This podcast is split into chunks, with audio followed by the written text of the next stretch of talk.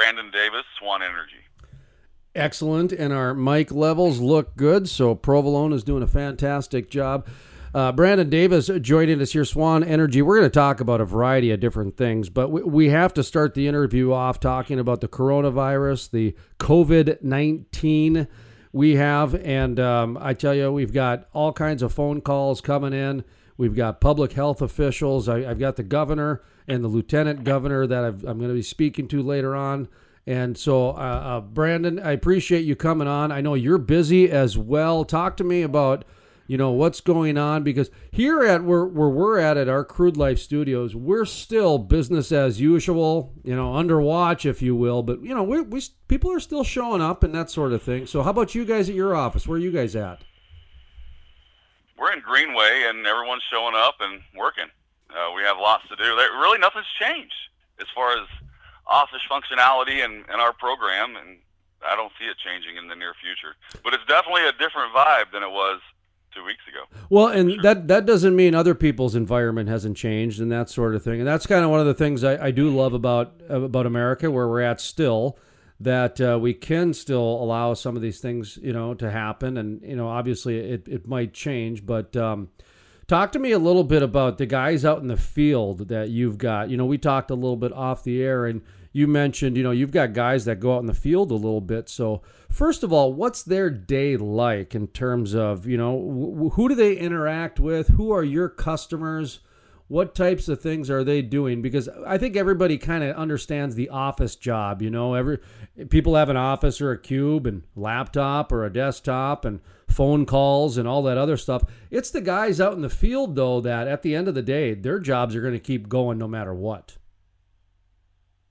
Their jobs will probably not change at all. Not at all. which is the which is the interesting. Yeah, I mean they're they're going out. My my uh, main field business is a short haul water wastewater company. So we pick up water from wells and haul it to disposal wells, and that absolutely number one, it can't stop, because if that business stops, oil production stops, and that is a whole different conversation. Um, so those are very much essential things that need to continue happening. And we we work with uh, most of the players in the stack in, in central Oklahoma is, is where we are with water hauling. Um, but nothing's changed there other than, um, of course, the companies that we haul water for want a better deal. Um, that's sad for them. It's like it's already as good as it's going to get. I don't hey, see how but, anyone could reduce their prices. By the right way, now. Let me jump in here for a second on this one because, well, no, in, in all seriousness, you know, this is something the, the oil companies put out, and it, it went through the media. So they put it out publicly, and they said, we want a twenty-five percent re- reduction across the board. And listen, I, I don't know where you stand on this, but they already did it back in two thousand fourteen, fifteen, and sixteen. And um, I know. and and so there's, I, I'm speaking up for the industry now saying, listen, oil and gas companies, I get it. You guys are the kings of the economy, but stop. You can't ask these guys to to to cut anymore. They've they've cut everywhere they possibly can. And I, I you know what I mean? I mean, I like I said, I don't know where you stand on this, but that's a pretty hot topic in the industry right now. I stand where I feel that prices can't go any lower for services. I, I, they're they're too low right now. I, our margins are in the single percentage points if we're lucky, um, and we're not lucky that often. So for for any request, I'm not going to go work for someone and pay to do it, and that's what they're asking for. Um, I'll park all my trucks before that happens and uh, just wait. And the downside for these guys doing this, this game they're playing, it's a very, very slippery slope, because at some point there's going to be one, co- there's going to be one company, and then they're going to pay five hundred times more. That that's where, that's what they're, if they keep doing this, that's what's going to happen. You know, because it's going to eliminate everybody else. It's going to eliminate all the competition that drove the prices down in the first place. But when, when that changes, when that, when that dynamic goes, and it's already been shifting, this is going to push it way further down the road. Um, it's a very da- it's dangerous territory for them. Well, we, for sure. we're we're in unknown territory. We're in dangerous territory. We're in unpredictable territory. So right now, a lot of these conversations, they very well could happen. Now, a lot of them could mm-hmm.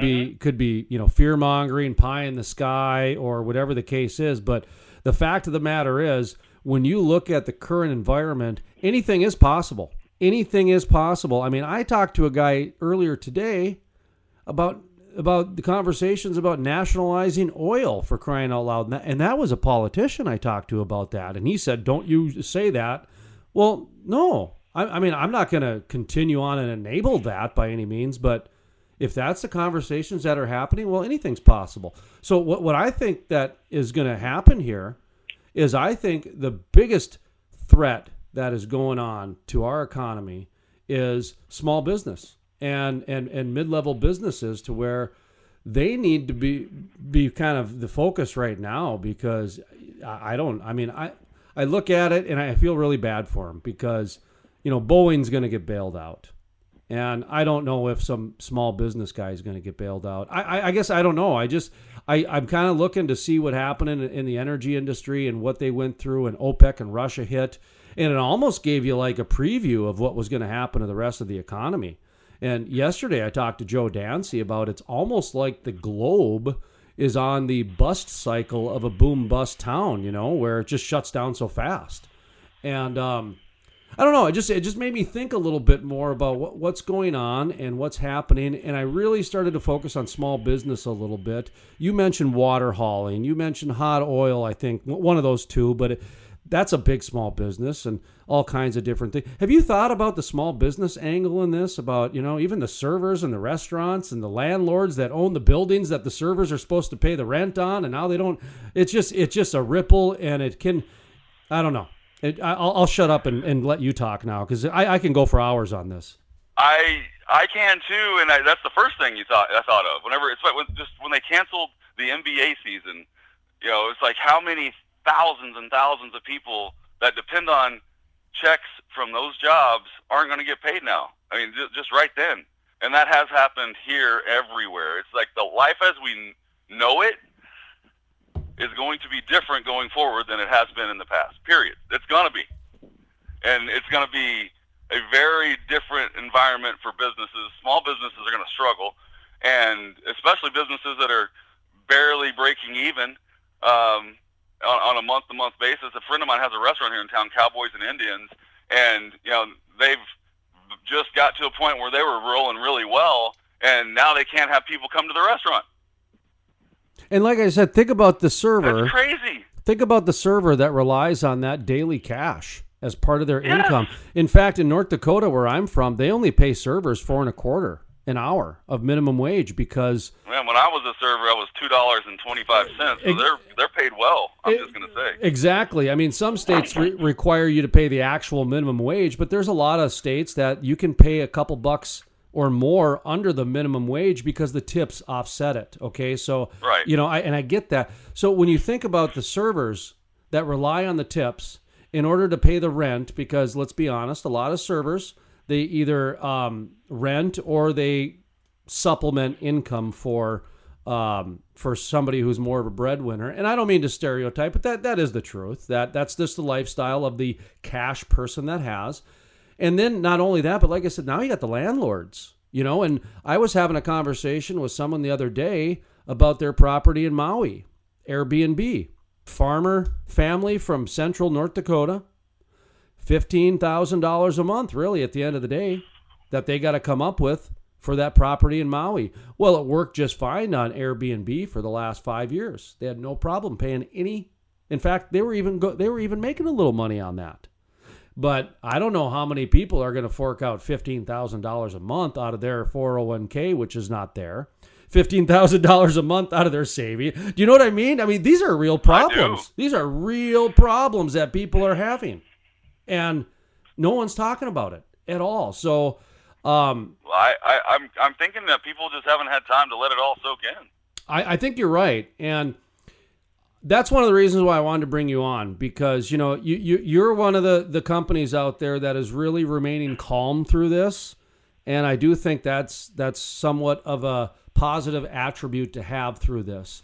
Secondly, at the end of the day, what we just talked about earlier is, is the honest-to-God truth. The energy industry will continue to move ahead. Now, retail is going to change. Um, you know, the, the, the grocery stores might change. Uh, there might be some insurance agents that'll change, you know, that sort of thing. But the energy industry is not going to change. The guys are going to need to go out in the field. Um, now, the energy offices could change. I get all that. But um, at the end of the day, what you mentioned earlier about the, the guys driving and trucking and that sort of thing, that that's going to remain the same. You know, we might get some re- remote fracking that'll increase and everything else. But talk to me about you, the guys that you have, the services that you provide a little bit. And, you know, there's a reason that you're remaining calm. For one, you guys have a plan. And number two, you understand that you've got some some positions and jobs that just can't change because we need power. That that there there really isn't a plan. And I'm going to say that half-heartedly. Um, you know, obviously, we're, we're planning to continue things as as normal, but uh, the calm about me is is not so much in that I know what's going to happen and I know what to do. It's that I know I can't control what's coming at me right now, um, and it's coming from many angles, from the oil price continuing to just plunge to, like, just generally people just not being able to go to work because the government's telling them not to. Um, I'm just I'm sitting back and watching and waiting for an opportunity, because at some point there will be something I can control that will make a difference. Um, at, at this point, it's literally just kind of let it all come at you, and, and you know, don't don't react too quickly, and and your opportunity will present itself. And that is true for all my businesses. And I have an operating gold mine in um, Oregon. I have the trucking company in Oklahoma. We have non-operated working interest in wells um, in Uh, Colorado and in Oklahoma, and uh, we have a little field we operate here in Texas through a company called Oak Energy that I have. But you know, all of it's just kind of hanging out um, and waiting for an opportunity, and when we see it, we're going to pounce. And uh, that's that's what I'm going to do. I'm not going to let it take advantage of me. You you have a gold mine? Sure, that's cool. Yes, and it, it's a, it costs a fortune to keep. Just gonna say. I mean, that's so cool. I mean, whether it's, it's operated or not. I mean, I I've seen these ads about these like remote locations in Colorado where you can buy buy like an old gold mine or whatever. And I thought, you know, that'd be cool just to own one. Anyway. Mine's for sale if you if you have any takers. I'm just saying. Oh, it does. It does have has plenty of gold. All right. So, so if anybody's looking for a gold mine, man, we'll put the links right at the the Crude Life's uh, podcast show page. You can certainly link up there. But uh, talk to me about the world of energy a little bit. Uh, you know, from the five thousand foot view or the five-year plan, where are you guys going? You know, I mean, because, you know, you mentioned that you're kind of laying back a little bit. So that means you guys have, have future plans. You guys are, are looking ahead at the future. You're not, you know what I mean? You're not reacting in a way that a lot of other companies are. You you guys have future plans, I can certainly tell. But, uh, you know, just talk to me about over the next few years. What what are your guys, you know, plans as you see it? Yeah, well, the best laid plans change and change often, and that's what we're in the process of doing right now. Um, you have to be in the market, and the market changes constantly in our business. So you constantly have to be, have, have your head on a swivel and be looking for where to be, um, whether that's in more gas or oil or uh, service side of work, or, or get back to drilling wells. And, and I, I feel that with where things are right now, most of our focus is going to be on production and, and increasing production, lowering cost, and getting more out of what we've got um, than developing new uh, production. And that's that's where I see us going um, in the next few years, based on what I've what's happening today. And it could change tomorrow, um, but that that is th- this is when you squeeze all the blood out of the turnip, and, and that's what our plan is. You mentioned earlier that you have some activity happening in the stack right now. Are you in any other shale plays? Are you looking to be in any other shale plays? Talk to me about the different uh, shale play U S A activity you have. Well, the, the, my, my, my bread and butter, my, my the love of my life is the D J Basin and the Wattenberg Field proper. Um, it has been very good to me, and we've had a lot of a lot of a lot of good things happen up there, and uh, from an economic standpoint, until the last week. Um, those wells still looked amazing, and they still don't look horrible. I mean, I, I they've made so much progress up there as far as the, the, the way that they're drilling the wells, the way they're completing the wells, and how much they're getting out of them. I, off the cuff, back of the napkin, in my viewpoint, usually fifty thousand feet, five thousand feet, way too close. Um, but they've cut the cost of the wells down by sixty-six percent, and they've increased production by twenty-five to thirty-five percent. Um, and it's just phenomenal. The economics are phenomenal. So I'm sure if prices stay where they are, um, they will continue to find ways to improve those wells and make them economic, because it's just that good of an asset. And that, that has been our wheelhouse for the better part of eight years. Um, and we continue and plan to continue to participate in, in non-operated wells there. So when you say D J Basin, automatically, you know, the word Denver's in there, right? So I, I think yeah. I, I think of Colorado right, right away, but but really the D J is, is more of Wyoming, Nebraska, and Kansas, isn't it? It's a, it's a lot in Kansas, um, or and especially in, in uh, Wyoming, and just a little bit in Colorado. But the part of it that's in Colorado, which is in Weld County, which is now its own has its own oil and gas uh, governance separate from the state. Um, is where most of our focus has been, and it's still, yeah, it's a little scary that it's in Colorado, just based on things that have happened there in the last few years politically. Um, but it's all worked out, and it's just kind of continued to move in the right direction. So, um, how long have you been? How long have you been? How long you been drilling out there? You said eight years, ten years, something like that. Eight years. So yeah, we started leasing in twenty twelve. I I um. I would stay in Fort Collins when I would go to Colorado. I would uh, stay because, you know, if I had a meeting in Denver or I had a meeting in Greeley, Fort Collins was much easier because it was right off the interstate, because I would drive down from North Dakota. Right. And about five years ago, I did start noticing that in the breakfast bars, people would kind of look at me a little. I grew up as a Redskins fan, so when I'd wear a Redskins jersey, I, I understood what public shaming is when people look at you. and And so I kind of I kind of felt like that, you know, and, and I'd ask people in the breakfast bars, you know, and just having regular conversation, you know, what do you do for a living? And then they'd look over their shoulder before they say oil and gas work and that sort of thing. Did you notice that evolution happening, or talk to me about a little bit of that environment? If you're in Weld County, it I mean, you go to Fort Collins, it literally you can you can feel the energy change when you cross that county line.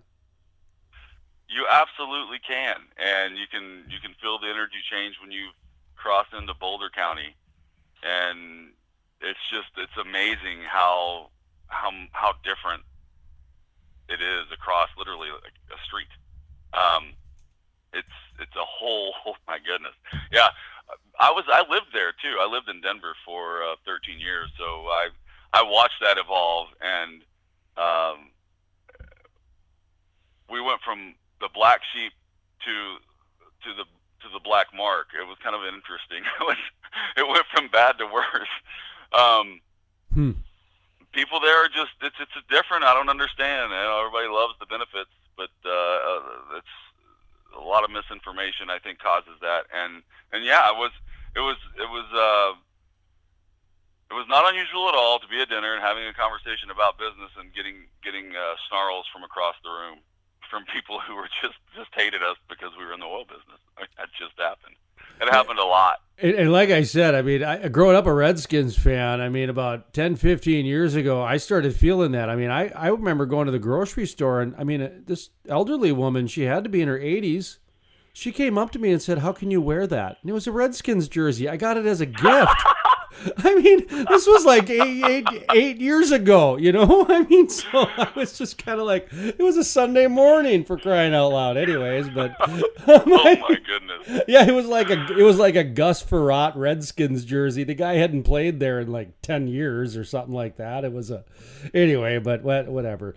So okay, Swan Energy, what is it that you guys do? You know, what who are your customers? What services do you offer? Talk to me a little bit about, you know, wh- what it is you guys are doing out there.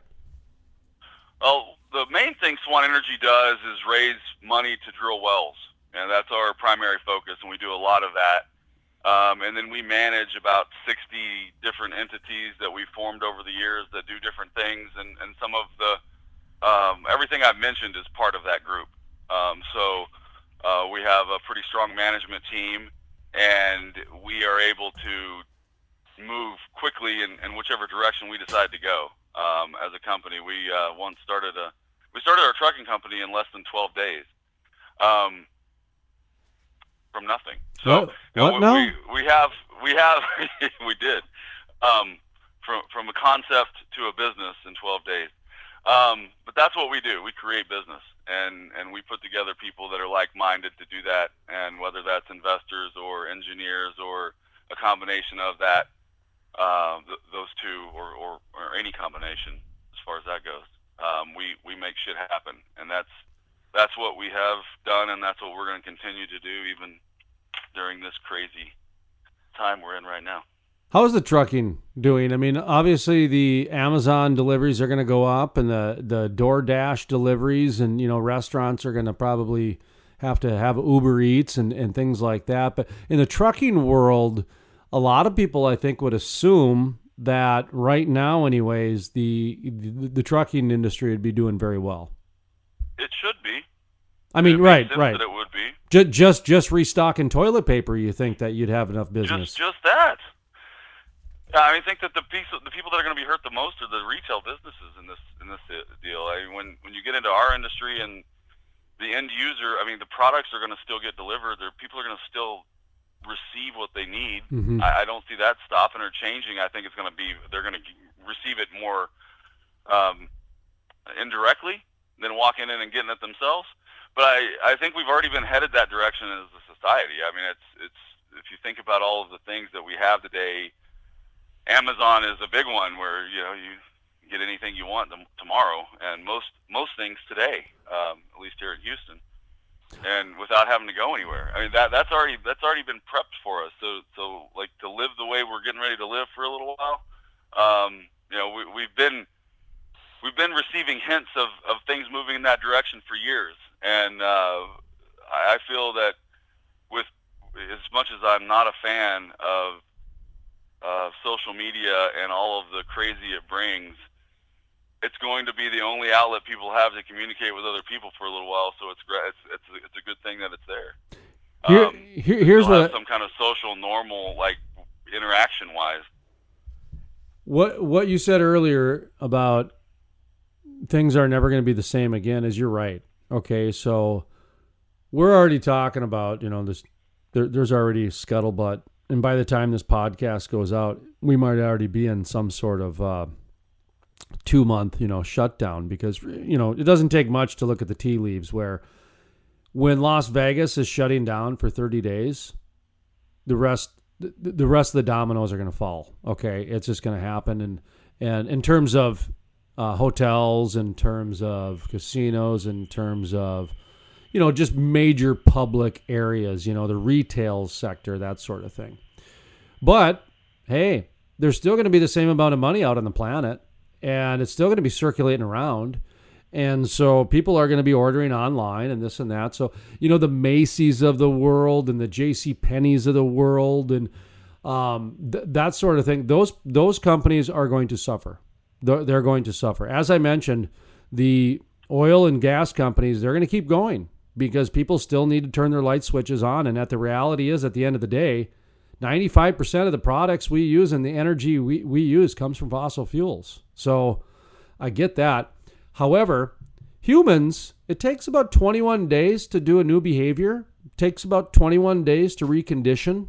So at the end of two months, if, you know, we're in some sort of two-month lockdown or some sort of two-month change of behavior, just the sheer timing of it, we're going to come out different people. And that's that that that part's not lost on me, that, you know, it, it takes about three weeks to change a behavior. Like if you're going to quit smoking or you're going to quit drinking or you're going to go work out or you're going to do, they say after about three weeks, it's it's pretty much a new part of your life. So um, not to get too, you know, existential on you, Brandon, but, you know, I wanted to take even a step back further and say, listen, what you said earlier, I think is exactly right, that at the end of the summer, industry's not going to look the same.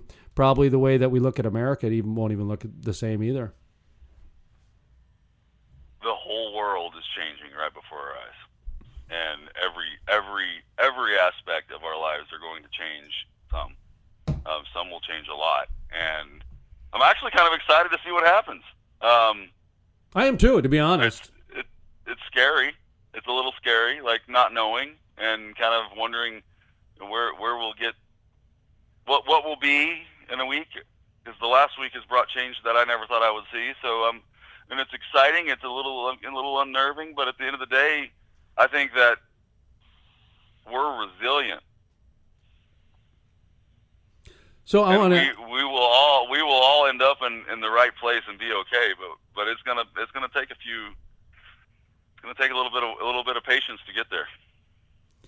It's going to be interesting to see how, how this goes, but I do want to ask you one more question if you had time, and that is about, um, you know, the, the big retirement shift that is going on in the industry, where they projected that by the year twenty twenty-two, so we're only two years away from it, that about seventy percent of the industry would be retired.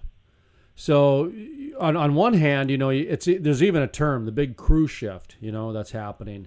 And when you layer in, you know, the big data coming in and the new technologies coming in and the new jobs they are and remote fracking and this now coronavirus that's going to make remote working a lot more palatable for people. And all, all I could think of, not all I could think of, but I did take a moment to think of. I'm trying to be better with my language and my word play, because what bothers me about the media is when they use absolute language and exaggerated language. So I'm trying to try, I'm trying to self-correct myself. Hey man, I'm all about growth. You know, we're all about growth. But anyway, I get back to where I'm going. I'm thinking about the retirees, these seventy percent of retirees, you know, I'm sure part of their, um, their retirement was in the stock market, which is not doing well. But I'm sure a big portion of it was probably energy stocks, you know, oil and gas specifically. And and before the coronavirus hit, the uh, Russia and OPEC shenanigans already made energy stocks in the tank. Um, do you talk to any of the retirees? Do you know this issue that I'm talking? I just, you know, I just want to take a moment to say that if anybody, you know, knows anybody that retired, you might want to reach out to them and just see how things are going, because they might have just gotten hit with about an eighty percent reduction in their retirement in the last week, and they don't know what the heck to do. So anyway, I just wanted to take a moment to mention that. I don't know if you've thought about that or if I'm out, out of line for even saying that in the interview, but I I think you're spot on for saying that, and I think there's probably a lot of people sitting around going, what am I going to do? Yeah, I, I know. I, I, I guarantee it. And I, you know, I, I think that everyone, again, it gets back to, like, just let the dust settle before you do anything. Like, there's no there's no reason to get in a rush, because at this point, the whole world is almost stopped.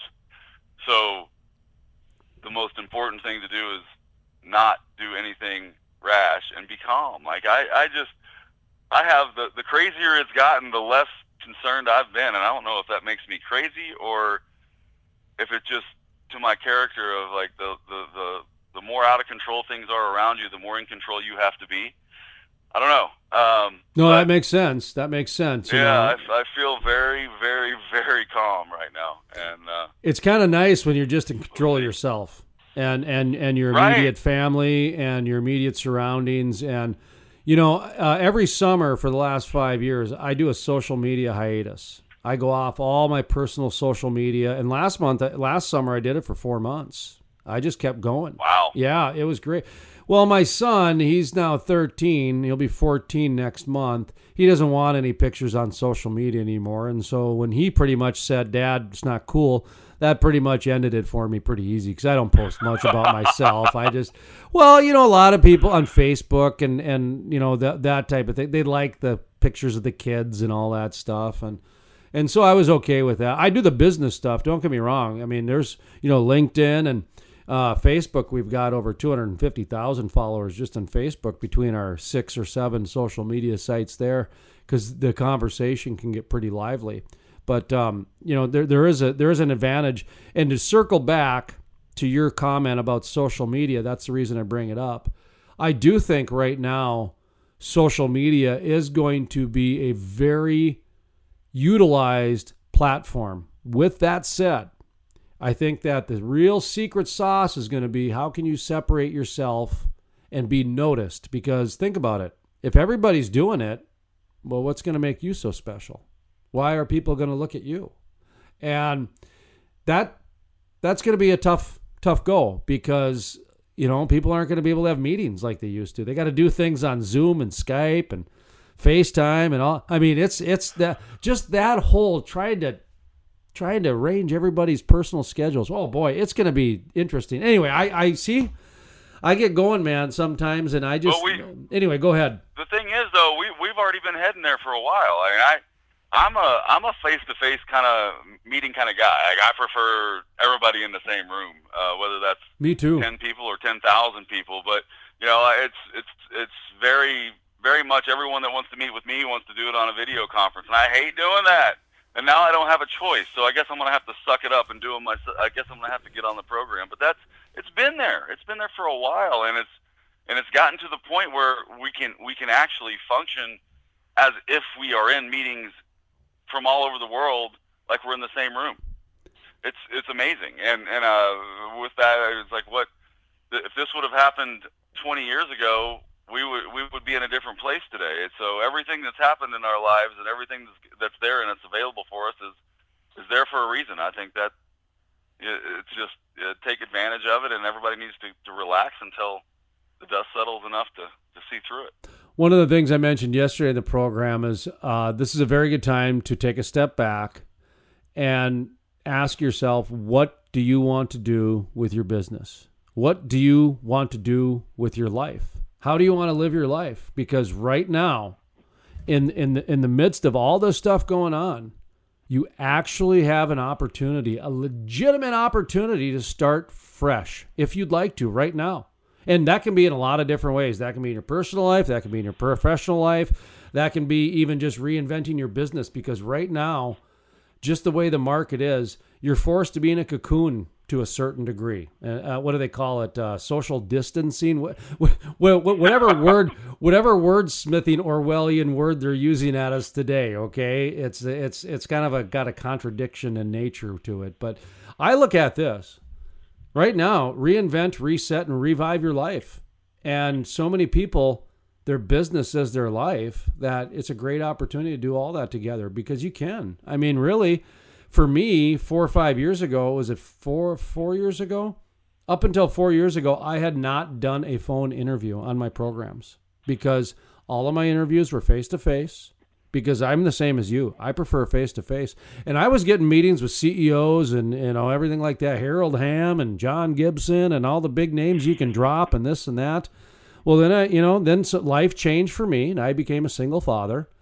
And I was a full-time single father, alone by myself, and I had to reinvent my business at that time, so I created a home studio that allowed me to have phone interviews. And that changed my business, which set me up for today right now. So, again, to validate your point about being calm, controlling your life, your surroundings, having a little faith even, and I think things will work out, don't you?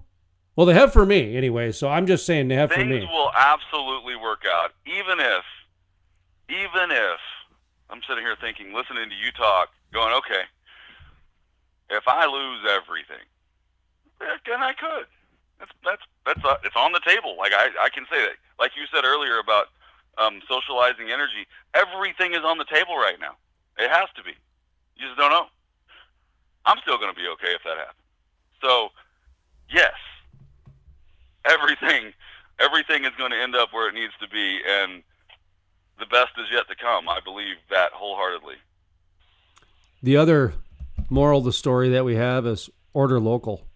Order your food local for a while, because they the restaurants need help. What's the name of that restaurant? They, they do, you, and, tip, oh. and tip people when you order local, because those people still need to make money to live. What, what was the name of that restaurant that you mentioned earlier? Cowboys be, and Indians. We better give them a plug. What's it? Cowboys and yeah, Indians. Yeah, you should. And they have a website, C N I seven one three dot com. You can order free delivery, and their food is amazing. So I would absolutely suggest all of you try it. Cowboys and Indians. What city? It's in Houston. Okay. It's in Montrose. Uh, you know what? We're, we're going to put the link right on our website, because here's the thing with the crude life is that sometimes, you know, living the crude life doesn't always go the best way, but we want to make sure we have a platform for people out there. So if anybody wants to come on and talk about what their business is doing or how they're responding or that sort of thing. You know, that's what the Crude Life is about. That's why we actually started the daily podcast. We started the daily podcast in January, and we'd been pre- prepping it for a year because, uh, you know, we do radio shows, and our radio shows are podcasted. And that's how we looked at life, was that we were already doing things. So we podcast the interviews, and then we podcast our radio shows. But we did know, and we did see that the that the industry needed a daily talk show, if you will, a place for anyone to come on and talk about what's going on, because the industry is changing every day, and so therefore we needed to be daily. So I just want to thank you for coming on and talking, you know, freely and openly, and and uh, just, you know, explaining to people out there that, listen, times are tough right now, but we're remaining calm. The host of the program's remaining calm. So if you remain calm, we'll all get through this together. And uh, so I just want to thank you for doing that. And go ahead and give your business another plug, if you wouldn't mind, so that way people can know if they want to reach out and do some business with you, or even talk to you about how to remain calm. As Swan Energy is my business, and swan energy inc dot com is our website. And feel free to reach out. I, I appreciate you having me on. It's actually been uh, very eye-opening for me just to have a conversation about this, because I haven't really had many conversations about it. So um, my headspace is uh, way better than it was before we got on the phone, and I appreciate you and the questions you asked, because it definitely took, it took the conversation in the direction it needed to go. So I appreciate it.